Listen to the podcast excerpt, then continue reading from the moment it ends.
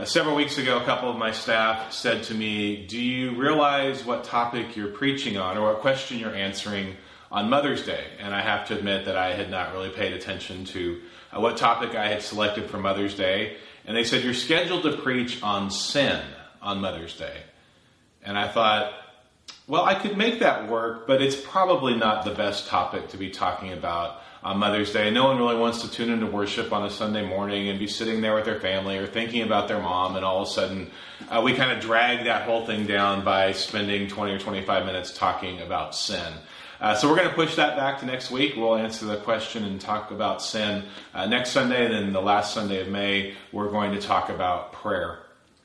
Uh, so I was talking to my wife, and I said, "Well, I, I, feel like I need to choose something different to preach on on Mother's Day. And, and what do you think? What would be a good text to talk about uh, on Mother's Day?" And she talked about how she had given a talk on Mary, the mother of Jesus, this past fall at our women's retreat, and said, "Well, maybe you could talk about Mary."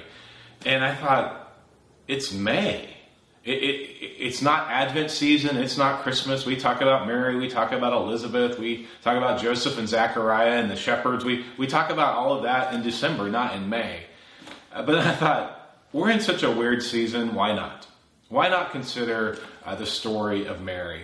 And so I went back and I reread Luke chapter 1, but this time in the month of May, not in November or December when I would normally be reading that. And what caught my attention was how often the word favor is used in that text.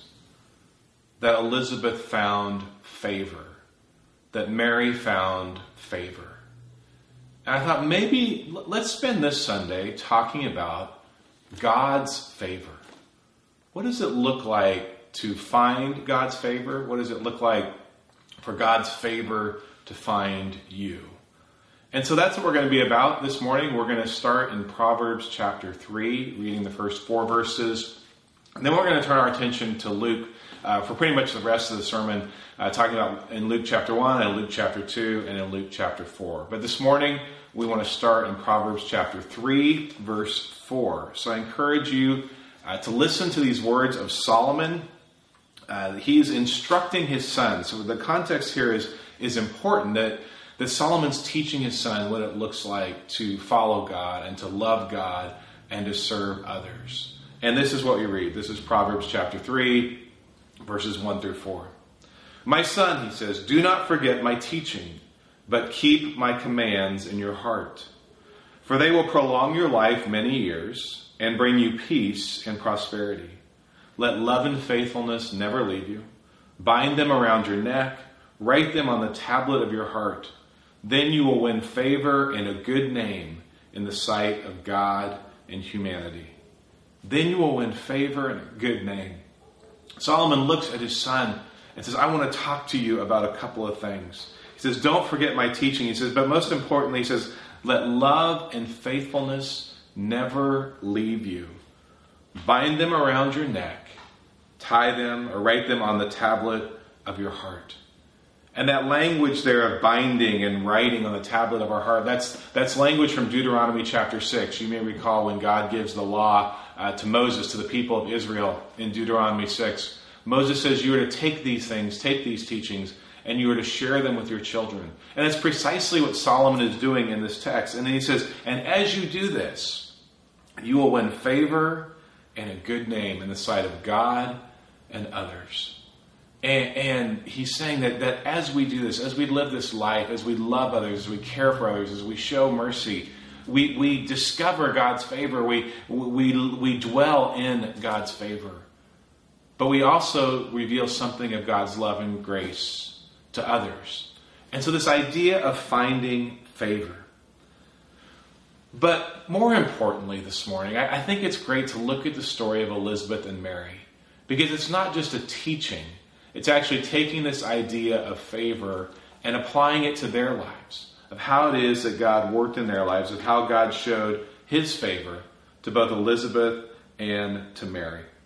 We're going to be in Luke chapter 1 at verse 21. We're kind of picking up in the middle of the story. You may recall that Zechariah was from the family of Abijah and he had been called to the temple to offer sacrifices, that that was a part of his role as a priest. Uh, he and Elizabeth were barren, they had no children. And as he is in the temple, the angel Gabriel appears to him and lets him know that, that Elizabeth is going to have a child. And he is he, he can't believe it. So much so that he starts to doubt and he starts to question, and Gabriel finally says, Fine, you're not going to be able to talk until this child is born. And so the people are waiting for Zechariah to walk out. And this is what we read Luke chapter 1, verse 21. Meanwhile, the people were waiting for Zechariah and wondering why he stayed so long in the temple. When he came out, he could not speak to them. They realized he had seen a vision in the temple, for he kept making signs to them but remained unable to speak. When his time of service was complete, he returned home. After this, his wife Elizabeth became pregnant and for five months remained in seclusion. The Lord has done this for me, she said. In these days, and here listen to these words God has shown his favor and taken away my disgrace among the people. In the sixth month of Elizabeth's pregnancy, God sent the angel Gabriel to Nazareth, a town in Galilee, to a virgin pledged to be married to a man named Joseph, a descendant of David. The virgin's name was Mary. The angel went to her and said, Greetings, you who are highly favored. The Lord is with you. Mary was greatly troubled at his words and wondered what kind of greeting this might be. But the angel said to her, Do not be afraid, Mary. You have found favor with God. Three times in those ten verses, we hear the word favor. Elizabeth realizes the favor of God upon her. She'd been unable to conceive and bear a child, and now she experiences God's favor. The angel Gabriel says to Mary, Fear not, for God's favor is with you. And, and as I read through that, and I've read that story so many times, but what struck me this time was the very different lives of Elizabeth and Mary. Elizabeth, we read earlier in Luke chapter 1, was a descendant of Aaron. She was from the, from the daughters of Aaron. She was married to a priest. She was older. She was known. She had a place in society. She was respected, and the one thing she didn't have was a child. But she had this, this wonderful lifestyle around her. But then I thought of Mary who in so many ways is the exact opposite of Elizabeth. She's not married, she's engaged. She's young, and no one knows her. She's not related to anybody famous. Her husband is the descendant of David, but but but but she is not known by anyone. And she's out in this small little town called Nazareth, where probably no one knows her name. And yet God's favor comes to her as well. And I don't have time this morning to contrast all those differences, but I just it, it just hit me of like, this is what God's favor is all about. It doesn't matter who you are. It doesn't matter where you are. It doesn't matter whether you are known or unknown. It doesn't matter whether you have the right family pedigree or you come from the right region or whatever it is. God's favor is simply bestowed. And I think it's an incredibly hopeful word, and I hope also hope helpful word for us today. That God's favor is for each and every one of us. God doesn't look at our background. God simply says, Here's my grace. Here's my favor. But if you read closely through Luke, especially the beginning parts of Luke, you, you see and discover that this idea of favor appears a number of times not just in the birth story, but then actually in Luke chapter 2, when the angels appear to the shepherds. You may, may recall uh, what that looks like. This is Luke chapter 2, verses 13 and 14. And the shepherds are out in the fields taking care of their sheep. And we read verse 13 Suddenly a great company of the heavenly host appeared with the angel, praising God and saying, Glory to God in the highest heaven, and on earth peace to those on whom his favor rests. And now the shepherds get on this. God is saying, the angels are saying, they're proclaiming this great and wonderful news that God's favor rests on them. They are a nobody. They are, they are, they, they, their testimony was not even accepted in court because it was assumed that it would be corrupt. They had no voice, they had no place. And look who it is that God gives the responsibility to go and to see the baby Jesus and then, then go back and to share that testimony. It's not the elite that get that. It's these shepherds whose word was not even valued by society. And God proclaims to them, God's favor is for you. And this is what God's favor, they, they've done no, nothing to deserve that. But God's favor shows up. And what happens when we receive God's favor, when we understand God's grace and His mercy, it forever reorients our lives. It forever gives us a different mission and a different purpose. And I hope we hear that this morning. That God's favor is for you. If God shows up to Elizabeth, if God shows up for Mary, if God goes out to some shepherds who are just working the fields at night and proclaims, My favor is for you, that is a promise that we can hold on to. That's a promise that has been delivered to us. And then as we keep reading through Luke chapter, through Luke, we get to chapter 4.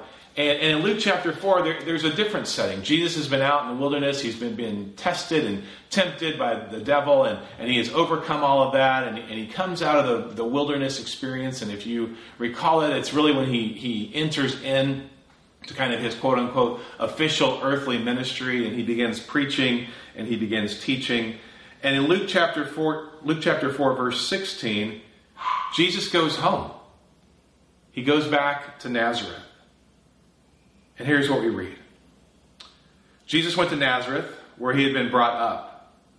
And on the Sabbath day, he went to the synagogue, as was his custom. He stood up to read, and the scroll of the prophet Isaiah was handed to him.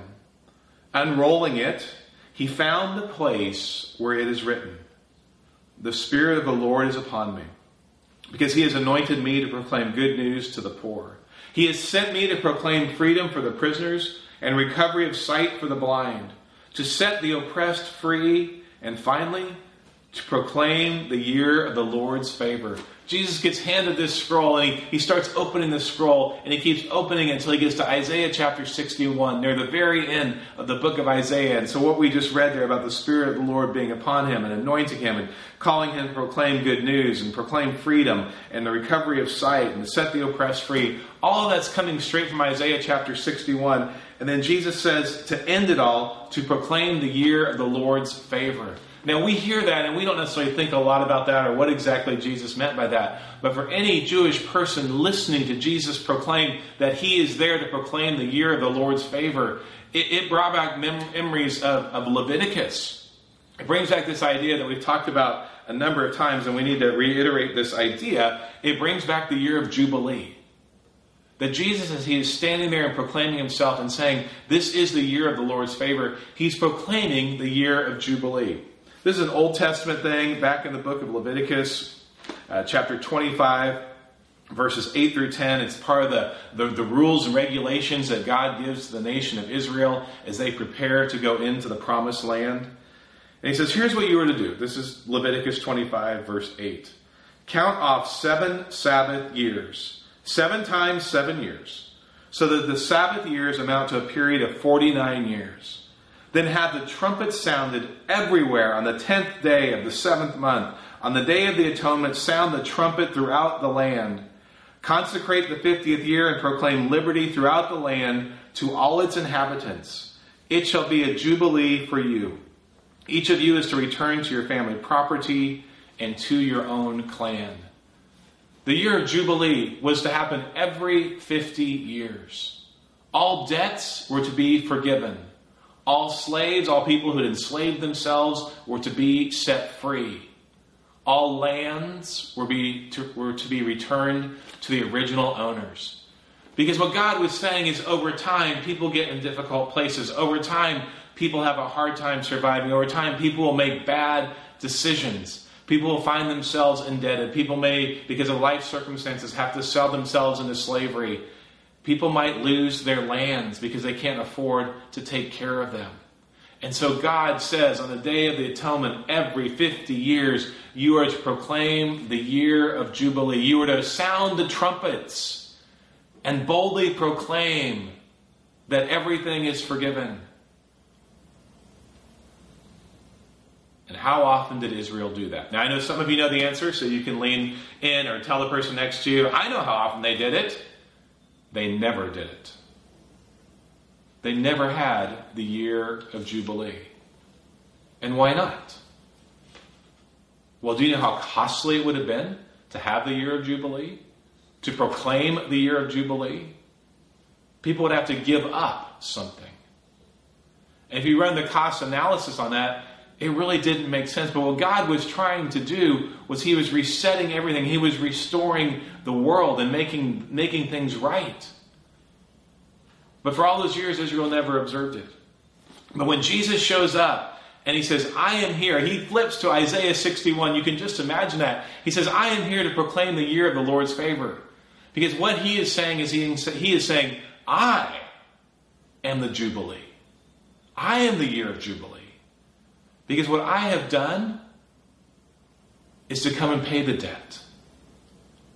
I have come to proclaim the year of the Lord's favor. I have come to proclaim freedom for those who are enslaved. I have come to restore things. And Jesus announces this and he says, Look, this is what is happening. This is why I've returned to Nazareth to make sure that everybody knows what it is exactly that is going on. I'll pay the price.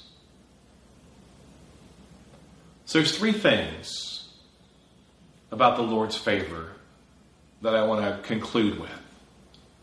The first is this the Lord's favor comes to us as grace. It is God's good news that is announced to us. It is telling and saying to us that we are uniquely privileged. This is what God's favor is all about. It, it is pure gift.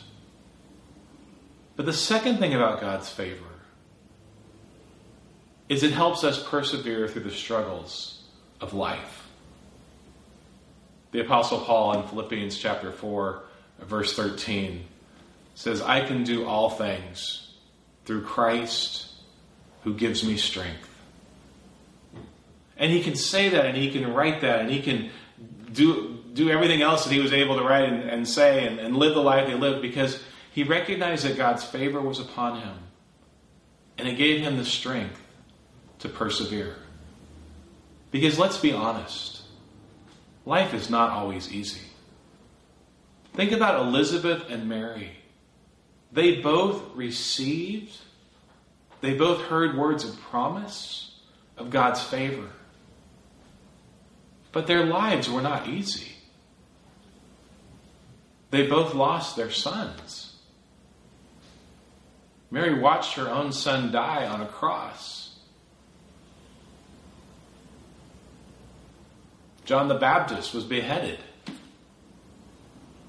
Life was not easy for these women, even though they had received God's favor. And I think we, we make a mistake if, if we think that just because we're receiving God's favor, that life is always going to be easy for us. We recognize that on Mother's Day, this is a hard day for some moms. I had a dear, dear saint in one of my former churches who would say to me every year at the beginning of May or the, the end of April, and she would say, Paul, I, I can't come to church on Mother's Day. And the reason she couldn't come to church on Mother's Day was because she had lost both of her children. And it just brought so much sadness to her heart to be there on that day. Every other day she could be there. But she kept the faith and she kept persevering. And so, what I want us to hear in talking about God's favor is it gives us the strength to persevere, to keep going on. Because you may recall what happens to Jesus. He goes back home. He proclaims the year of the Lord's favor. He says, I am the Jubilee, basically. I'm going to cancel all debts, make all people free. And do you remember what they want to do to Jesus? They want to drag him out of town and kill him. That's how they respond. Already in Luke chapter 4, right as he's beginning his earthly ministry, there are people out to get him. So God's favor allows us the strength to persevere. The final thing about God's favor is that it is to be shared. God's favor allows us to bless others. As we receive that gift, we're called to share it with others. We think about that in the Psalms. There's of images oftentimes of, of trees that bear fruit, and, and, and that, that fruit that is borne by that tree, it's never for the sake of the tree, it's always for the sake of someone else. And so, in the same way, God's favor is given to us that we might bless others. I am convinced that part of the reason that, that I'm a pastor today, as many of you know, this was not the path I had designed for my own life. I had finance degree and I was ready to get a job and, and all those sorts of things, and God kind of began rerouting my life. Right out of college, I was hired in a small church to preach, to lead worship, to run the youth group. I was basically a, an assistant pastor, if you will. I didn't know what I was doing. I'd done youth ministry, and that was about it. I never preached a sermon. I never helped us lead in a worship service. But when I arrived in Three Rivers, California, I met a man named Keith Mitchell. A man who had received God's favor. A man who was an incredible pastor. But a man who, six months earlier, before I had gotten there, had lost his wife. And he was alone and I was alone. My I don't even remember what my salary was. It wasn't very much money, and my housing was a single wide mobile home trailer. But what Keith did, I am forever grateful for. Because he took me in under his wing. He mentored me, he encouraged me, challenged me. He said, Paul, let's talk about what it looks like to be a pastor And I would never have thought about doing anything like that. He's the reason I went to seminary. He's the reason, or part of the reason, certainly, that this whole journey began. But he showed favor to me because God had first shown him favor. And he did it in the midst of loss. But I think that year was a great year for both of us. Because even as he encouraged me and he helped me and he helped point me and reorient my life, direction that God wanted me to go, I think I was able to do the same thing for him and to simply be a friend and to share in ministry and life together. I hope today that you sense God's favor. If you feel as though you are not known, I hope you know that you are known by God. If you feel as though Mary probably felt when the angel Gabriel first told her what she was going to do, that there was no way she could do it, that, that, that she was barely known, that, that, she, that she didn't really see that as a part of her identity, I hope you know that God wants to give you an identity. That God's favor wants to rest upon you. It doesn't mean that life's always going to be easy or you're always going to get everything that you want. But the promise is that God says, I'm with, him, with you. I'll strengthen you. I'll encourage you. I'll love you. So, no matter where you find yourself today, my hope and my prayer is that you will allow God's favor to rest upon you. It's God, God's looking for you. God longs to be in relationship with you. And as you find your life being blessed, that you will seek to bless the life of others. That you will seek to bless the lives of others. Pray with me, please. God, thank you for your amazing love. Thank you for your favor that reaches out to us, even when we feel as though we are unknown. Whether we feel like we're a shepherd out in the fields, whether we feel as though, um, Lord, we've had a pretty, pretty privileged life, whether we feel as though we're unknown, wherever we find ourselves. Lord, thank you for your favor. And thank you that your favor rests upon us. And that you see us all through the lens of Jesus. God, thank you um, for this day. Thank you for the encouragement you bring to us. And may we seek to serve you well in our lives. We pray and ask in Jesus' name.